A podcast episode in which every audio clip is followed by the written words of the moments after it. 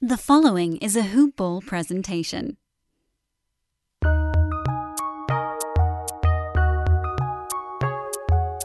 Welcome to the Fantasy NBA Today podcast.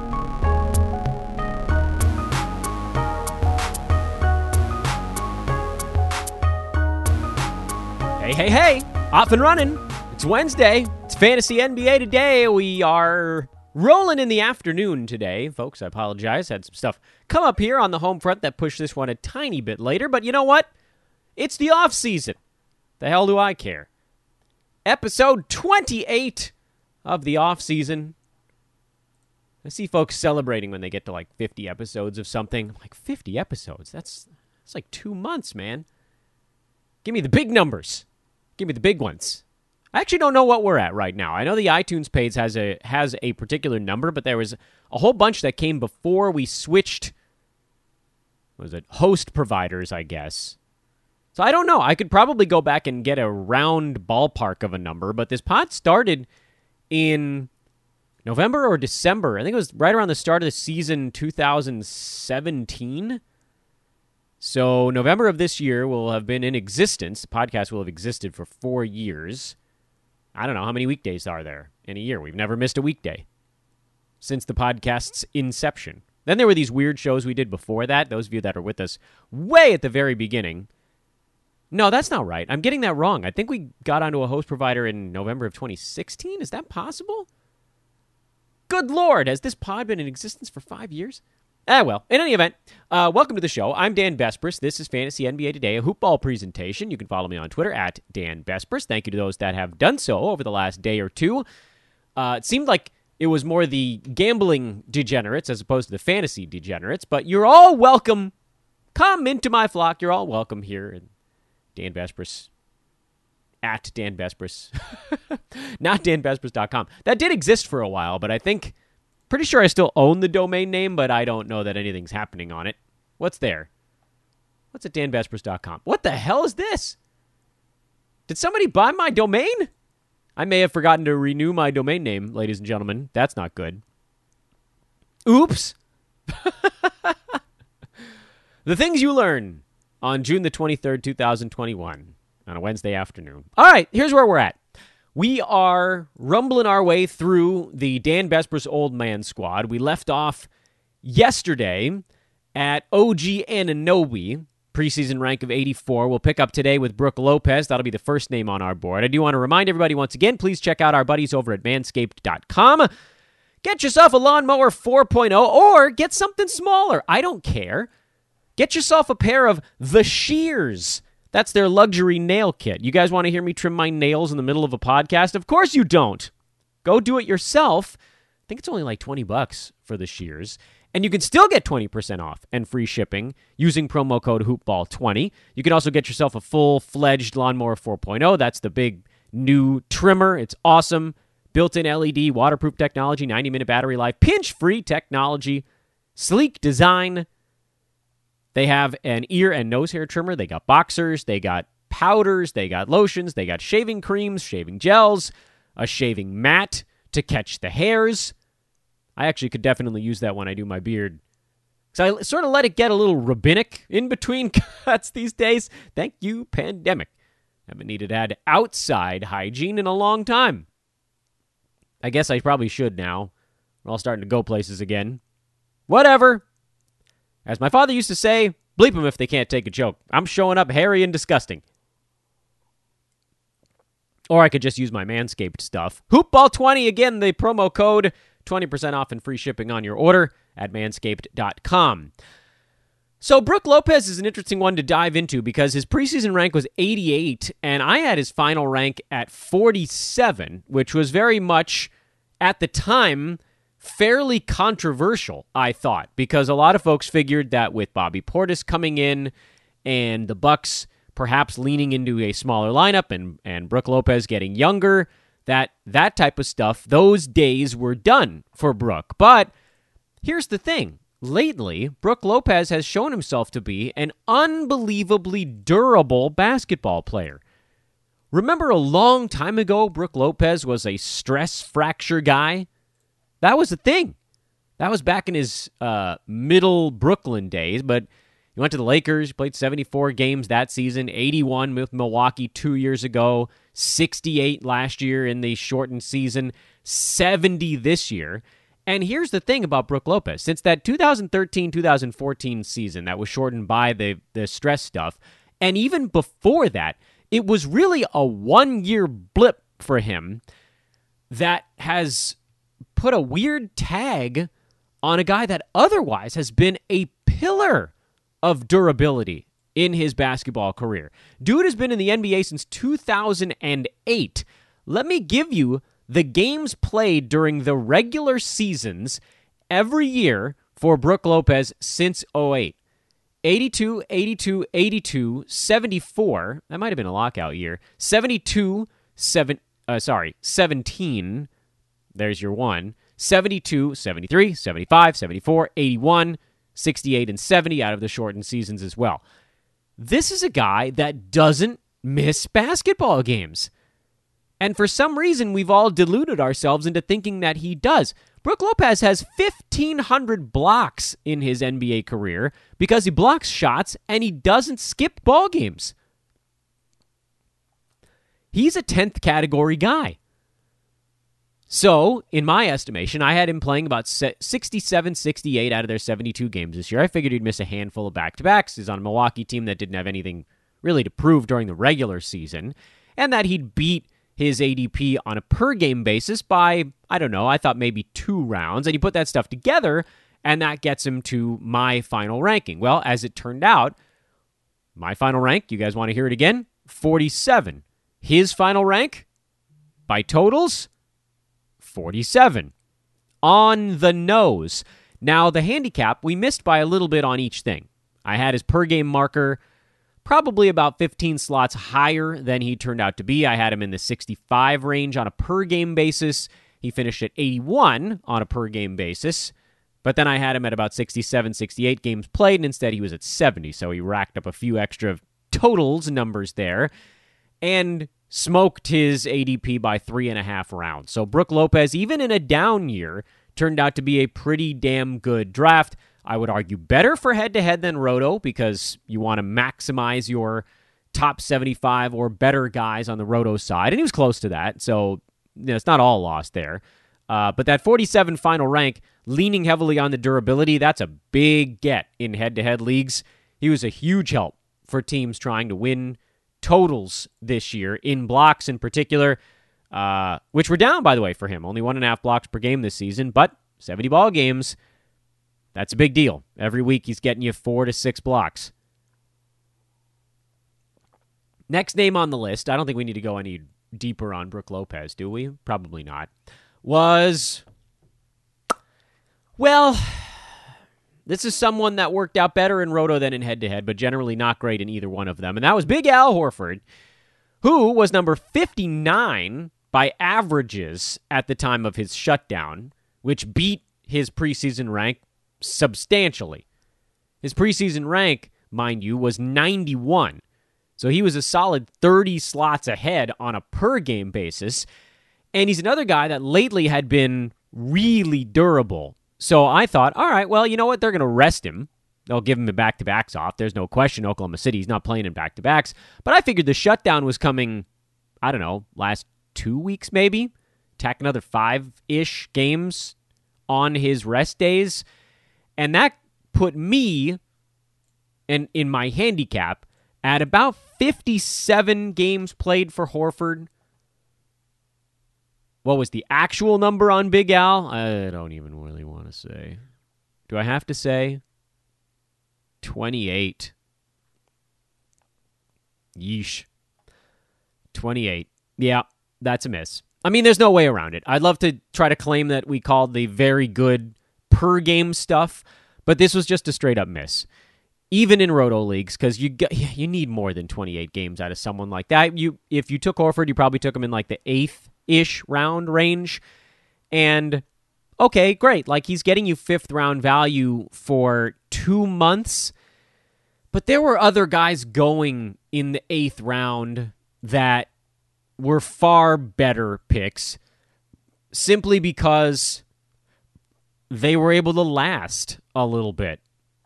Like crap, even Kemba Walker on the stash turned out to be a better pick than Al Horford. And that's and you know when you're don't draft injured guys thing eh, eh, does better than the guy that you had on the old man squad list, you just got to take the L. And the reason isn't so much because of result, but because of a whiff on process here.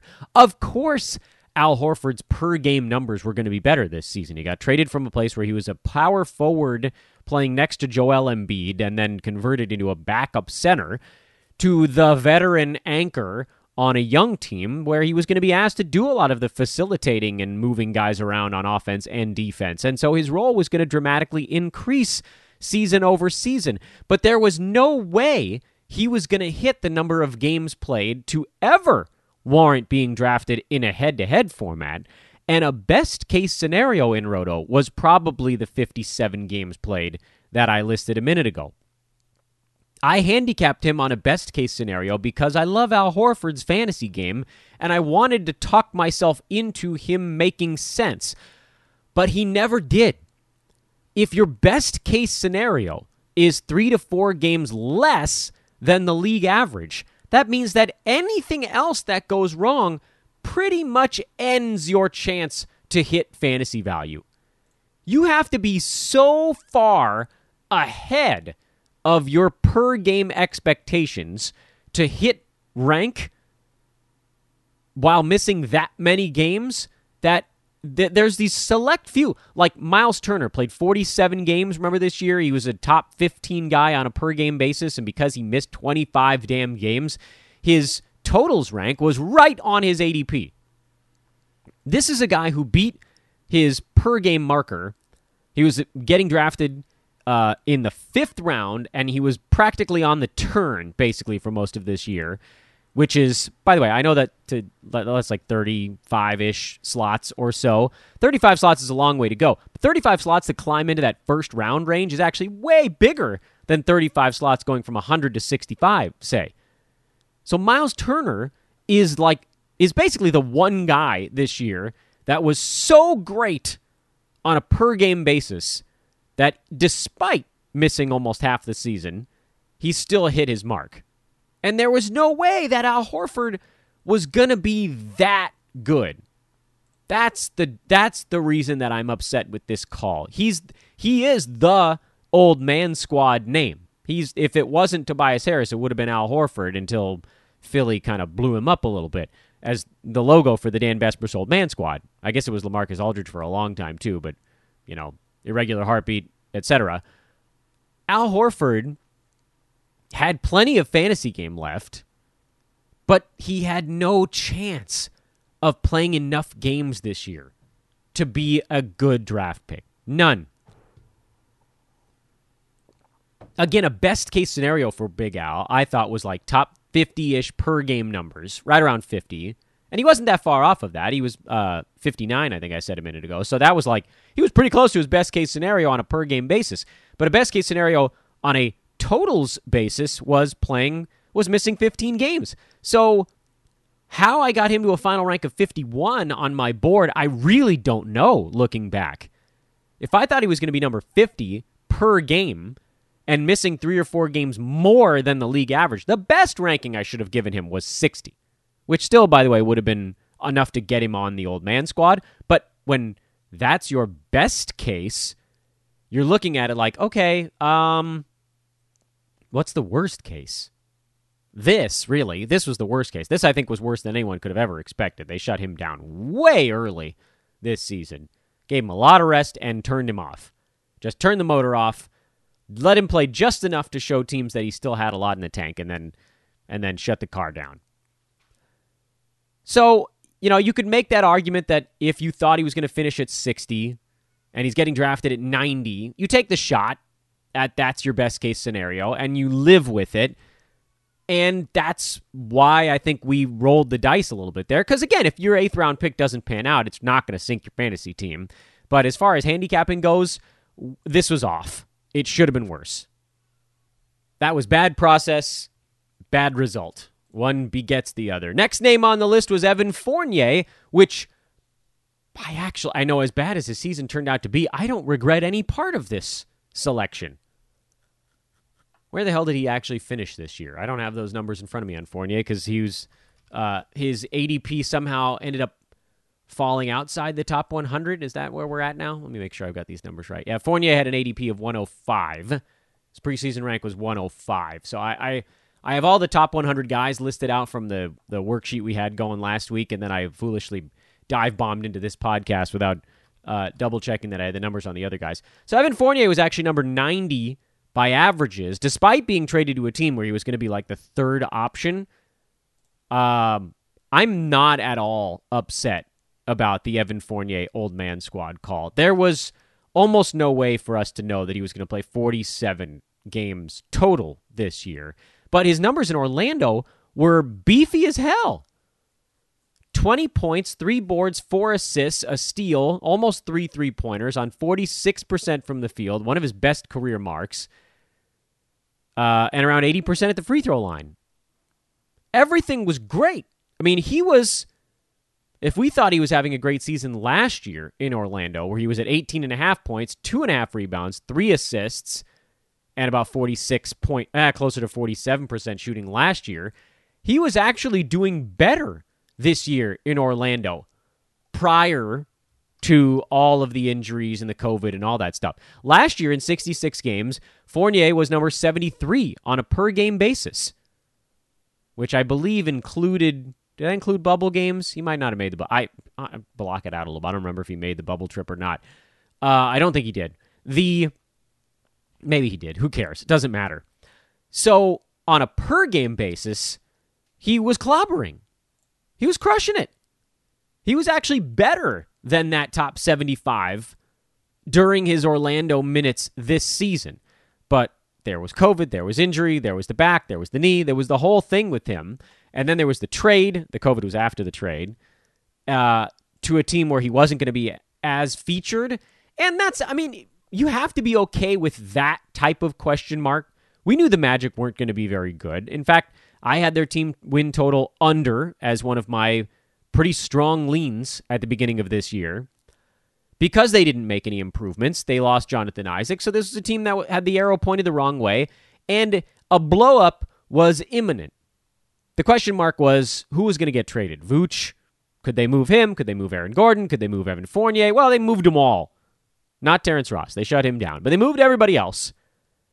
And so you had to know that that was going to be a risk with taking him as like a ninth, 10th round kind of guy. But we're talking about a ninth, 10th round kind of guy that actually had top 75 or better upside. I don't regret this selection at all, despite the fact that he missed a ridiculous amount of time this year. We could not have seen that coming. By totals, he was number 153 because of games played issues. But the fact that despite his clunky numbers in Boston, he was still number 80 on a per game basis this year. I actually call Evan Fournier a near miss on victory. And Boston traded Kemba Walker away, so Fournier probably starts for the Celtics next year. And if he's not starting, then he is chucking off the bench. Is it going to be Smart, Fournier, Brown, Tatum and Horford? Is that your starting unit, or do you throw in some? Do you, do you throw in like a, more stout power forward and not force Jayson Tatum to play the four game in and game out? I don't know. Boston will figure that out. They hired Ime Udoka, by the way, as their head coach today, so that's pretty cool. I think Celtics got a good one there. We'll see how that all shakes out. But Fournier is going to play in Boston. He doesn't have nearly the per game upside that he showed in Orlando when he was taking 14 shots a game while with the Magic this year, but he still took 12 and a half shots with Boston. And that's a number that could actually probably creep up ever so slightly. Took 12 and a half shots during the post. Oh, sorry. He took 11 shots for the Celtics during the regular season. 12 and a half was during the postseason. That's probably a more reasonable number for him. 12 and a half shots a game gets him just inside the top 100. So yeah, I mean he'll probably go really late. I'll, I'll tell you guys right now, Fournier's probably back on the old man squad again. Next name on the list was Duncan Robinson, who had a very weird year. Uh, I'd be lying if I said it wasn't a disappointment. On a per game basis, he was number 121. I was expecting better. I wanted him right around the edge of the top 100 on a per game note. And then with the Heat, everybody was going to miss something, we thought, except apparently Duncan Robinson. He played all 72 games. So if, if you drafted him, you kind of got lucky because our hope with Robinson was that he was going to exceed his draft slot on a per game basis. He was drafted about 108, so he actually underperformed by about one round, which, again, not a huge deal, but when you're drafting at 108, you're looking for someone on a per game marker that's could get inside that top 80 type range, and he didn't get close to that. From a head to head standpoint, he actually turned out to be a, a, a pretty good hit because of the 72 games played. So this is a guy that just played every single game and hit a crap ton of three pointers. And so by totals, he was number 78. So I'd love to take all the credit in the world for the fact that I had his final rank at 80 on the Dan Besbris Old Man squad, and I missed by two slots. But we didn't get there at all the way that I thought we were. So I actually am not pleased about Duncan Robinson having a final rank of 80. As a roto guy, I want my dudes to be posting better per game stuff. And if they miss five, six, seven games here and there, it's not going to kill me. Duncan Robinson turned out to be a much better head to head pick on my board, and it looks like a really nice win, but in actuality, it sort of wasn't. Now, to Robinson's credit, he did ramp up as the season went on. He started off very slowly this year, and then ultimately got back up and kind of beyond where the uh, the expectations would be. The problem is that the early season shooting struggles really weighed down his field goal percent. And actually, was both percents for Robinson. And I, I sort of look at his numbers and wonder if he really was truly healthy this year because he didn't get to the foul line as often. He shot worse from the free throw line. 83%. He's a career 87%er there. 44% uh, from the field after 47 last season. If his percentages rebound next year, he jumps right back inside the top 100. That's pretty much all it takes. Now, we'll see if Miami makes any moves in the offseason. If they don't, then he'll probably just slot right back in, playing a ton of minutes and shooting a ton of three pointers. Still, I don't like how we got there, and there's a certain amount of regret in trying to take credit for something like that. So, no. Will Barton, now we're getting into the deep weeds here. So, uh, these were the last. Will Barton had a preseason rank of 133. So, the fact that this one didn't hit, I sort of don't care because this is like the who are you going to take with your last pick sort of thing. Will Barton was number 174 on a per game basis. He went through about a one month spell in the middle of the season where his percentages and shot attempts were high enough that he was a worthwhile fantasy contributor. But uh, his game has fallen off now. I think there's just too many injuries, and he likely won't remake the Dan Besbris Old Man Squad going forward. That one was a, a bit of a flyer. It didn't work out. Tim Hardaway Jr. had a preseason rank of 139. This one actually I got pretty close to right, as as wrong as Will Barton may have been. Tim Hardaway Jr. was all over the map this year, at least in terms of where he ranked. He was number 134 on a per game basis. Uh, but he closed the year really strong. It just sort of took the Mavs a long time to figure out that he was the best option alongside Luka Doncic in terms of spacing the floor and scoring points. And so he finished the year off with uh, a flourish. And he played 70 out of their 72 regular season games. So for Hardaway, another guy that at the end here made more sense from a head to head standpoint. He was number 93 in head to head leagues. Uh, I had his final rank at 89 in head to head or in by totals, so that was pretty close actually. Um, I just I was hoping that they would let him run with the starters for most of the year. Uh, Josh Richardson being kind of in and out of the starting lineup screwed that up, and I, I probably should have known better with the Mavericks than to expect them to stick with anything for more than a couple of weeks. But Rick Carlisle's out now, so Again, I'll take things that are up in the air for 5000 Alex. Um, we'll see on Hardaway. He's a free agent, too. So someone may sign him, goes to a place where he's going to shoot a whole bunch, then great. Uh, if he goes to a place where he's like a fourth, fifth option, then you wipe him off because he's a guy that needs the volume to get there. I had Jae Crowder preseason rank. Uh, he was preseason rank 145. I had his final rank at 96. This one actually is not all that far off the mark either. He, believe it or not, Crowder ended the season inside the uh, top 100, I believe. Make sure I'm getting some of this stuff right here.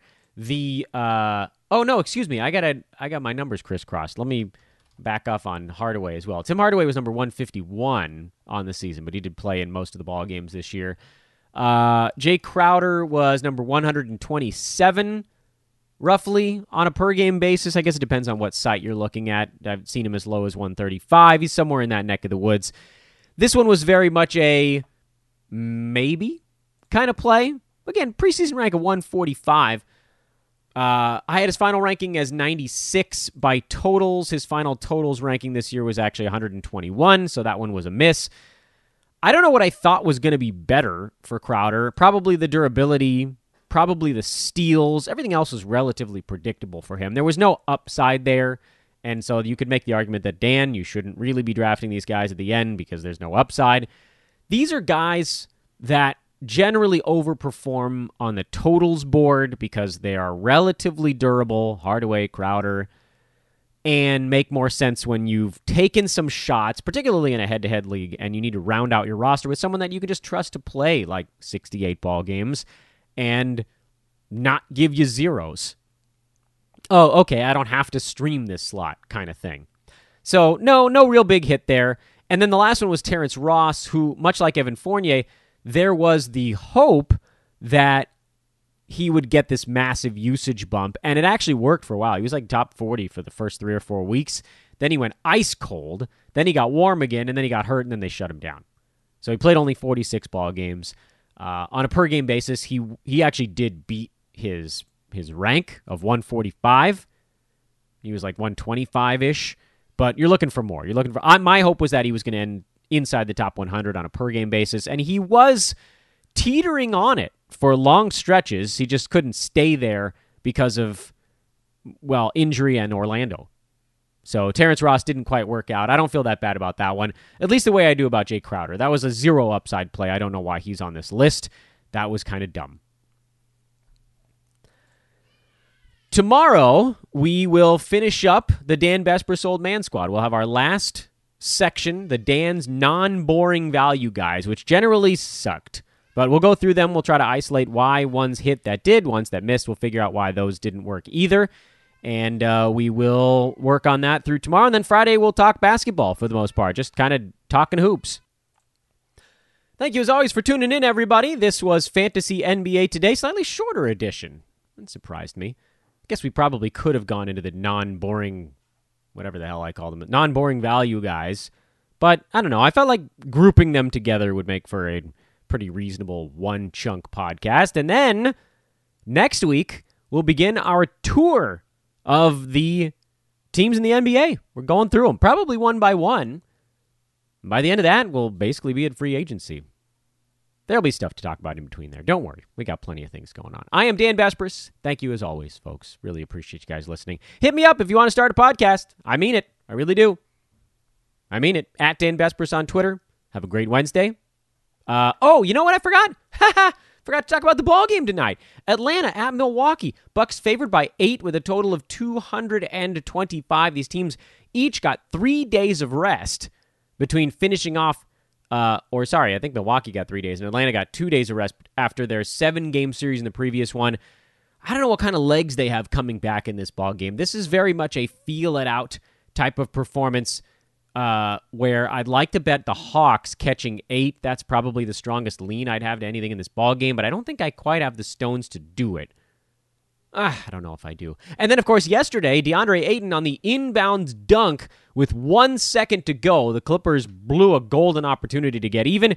And it sounds like Chris Paul is going to be back for the ball game tomorrow. So we'll talk much more about the Clippers and the Suns on tomorrow's podcast. As far as tonight's game goes, from a matchup standpoint, I'm seeing a lot of people saying that the Bucks are just going to steamroll the Hawks. I just I don't see it that way. I feel like Joel Embiid was the worst possible matchup for Atlanta. Now you bring Clint Capela back into the mix a little bit.